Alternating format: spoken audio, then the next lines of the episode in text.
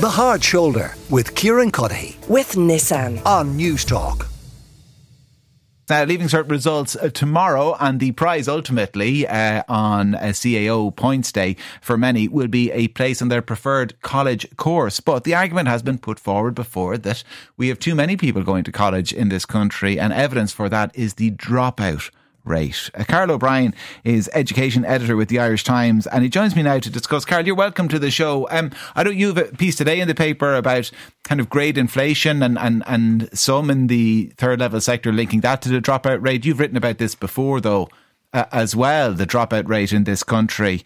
Um, ha, what, what is it, kind of relative to other countries as well? Do, do a lot of people drop out of college here compared to elsewhere?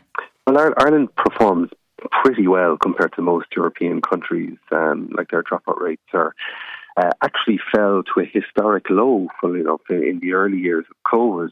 So 2019-20, um, universities were doing everything possible to get students over the line. You know, because remember they, they switched to online teaching, and they were figuring out how do we assess students. And really, the priority was just to get students over the line.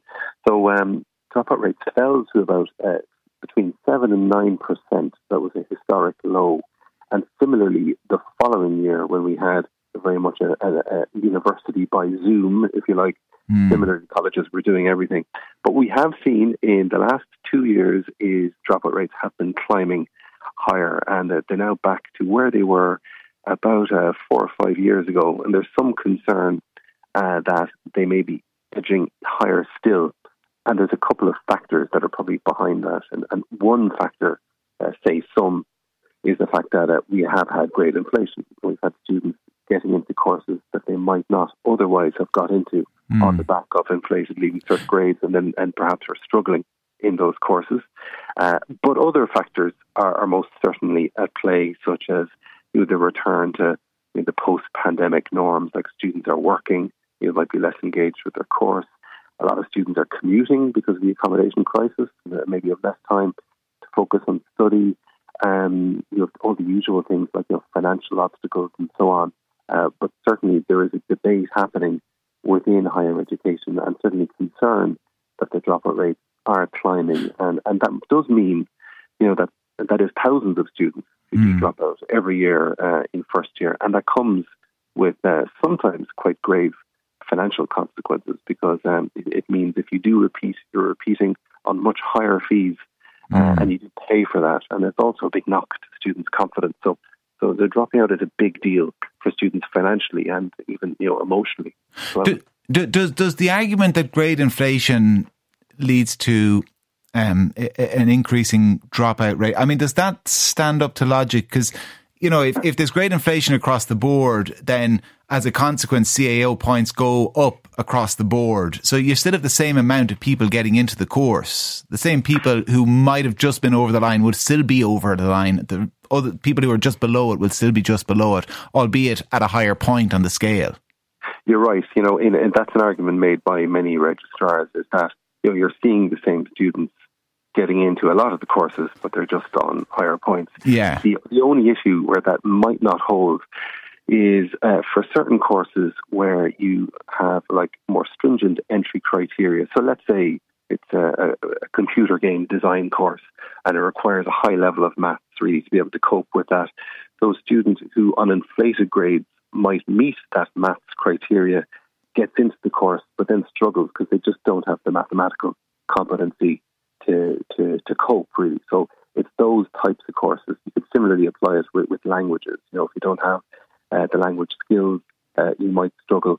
And particularly those, also those lo- courses on lower entry points, you know, because the, the, all the evidence shows that those most at risk of dropping out are, are those on lower leaving cert points. So you have students who might have decided um, maybe I'm going to do um, an alternative route, or maybe now that I've got higher grades than I expected, well, I'm going to try college, even though I didn't think mm. it was going to be a possibility.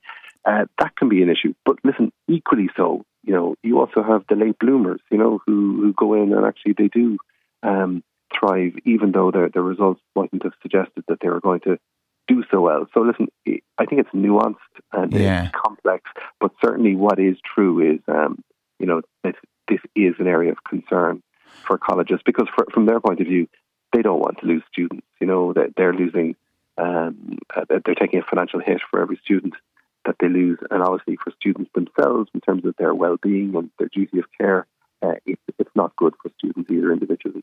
Uh, is there an argument? And I know there's no perfect system, and, and you know, hundred people who have hundred different views on how you tweak the leaving cert or or the college entry system. But is there an argument then that you, you do have some version of what exists in the UK with kind of aptitude or, or, or interviews involved as well, so that you might decide, you know what, Carl has the points for biochemistry, but Carl is really unsuited to biochemistry. Carl should be doing, you know, English lit. Yeah, yeah, exactly. Listen, it's an argument made a lot of the time, you know, and every system has its own set of advantages and disadvantages. So let's say in the US, particularly where, let's say, interviews can be part of that, um, that system has been gamed, you know, and there's been a whole scandal over there around, um, you know, uh, people who've been donating money to universities and getting places for their for, for their children and uh, or giving legacies or bequests, and then in exchange for getting places for the children. And the interview process kind of can facilitate that. You know, like the one benefit of the system we have is that it is brutal, but it is, you know, quote fair, mm. unquote, in the sense that it is anonymous and it does take the high achieving students, you know, into the courses that they, that they meet the entry criteria for. But I think at the end of the day, CAO is very much based around what suits the universities. It's very convenient for them to be able to set uh, a points threshold at which you need to get a course.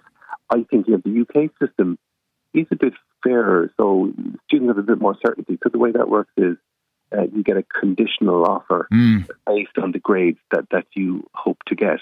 And if you get those grades, then you're guaranteed the entry. You know, the, the cruelty of the system we have here is that you know students might get um, 500 points tomorrow, and they think oh, I've got enough points for for law, and they find actually the points are 505 points uh, on uh, next Wednesday when they get their CAO results. Yeah. So you know, like it can be particularly cruel and, like that. And I don't, I don't know, is it still the case? The random selection was certainly existed when I was in college. So I thought I'd be going to Dublin. Suddenly I had to uh, find accommodation in Cork. And then even after the college course started in Cork, uh, on a recheck, my points went up, and there was a possibility that on random selection I'd still end up uh, going to Dublin. Now, ultimately, it didn't happen, but it's kind of chaotic that you could yeah, be four or five weeks into the academic year and changing courses and colleges.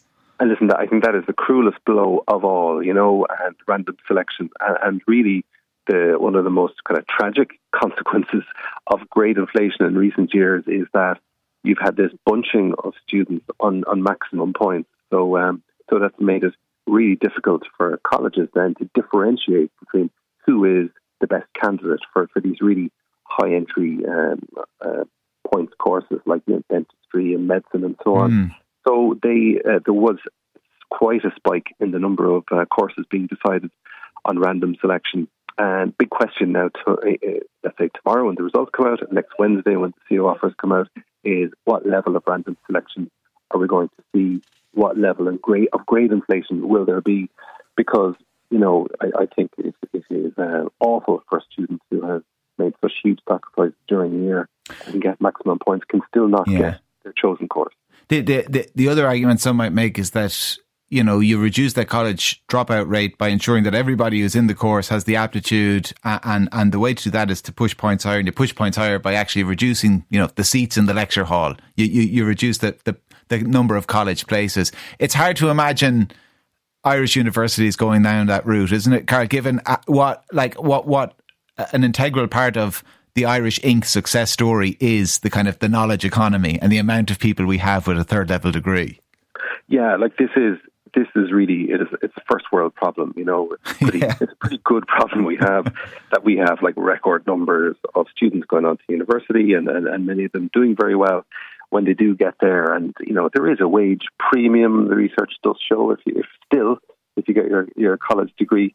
But and, and you're right, a lot of that I think comes with the fact that it is quite competitive to get in there. Our dropout rates are, are internationally speaking relatively low. Whereas if you go to somewhere like Holland, where it's much easier to get into college.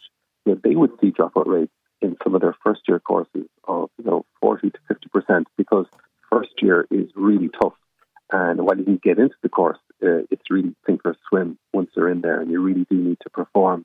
Mm. And it's almost like you know they do uh, the kind of the the, the clearing uh, of um, the CAO equivalent almost happens then within uh, the first year in college. So you know there, and that is the one downside you know towards people who, who would say, well, let's just open up uh, college for everybody who wants it, Yeah. you know, for everyone. So.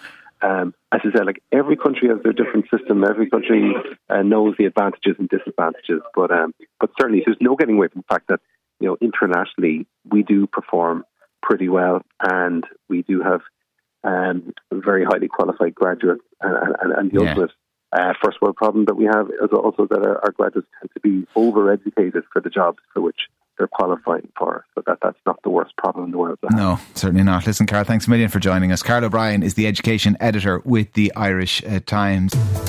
The Hard Shoulder with Kieran Cuddihy. With Nissan. Weekdays from 4 on Newstalk.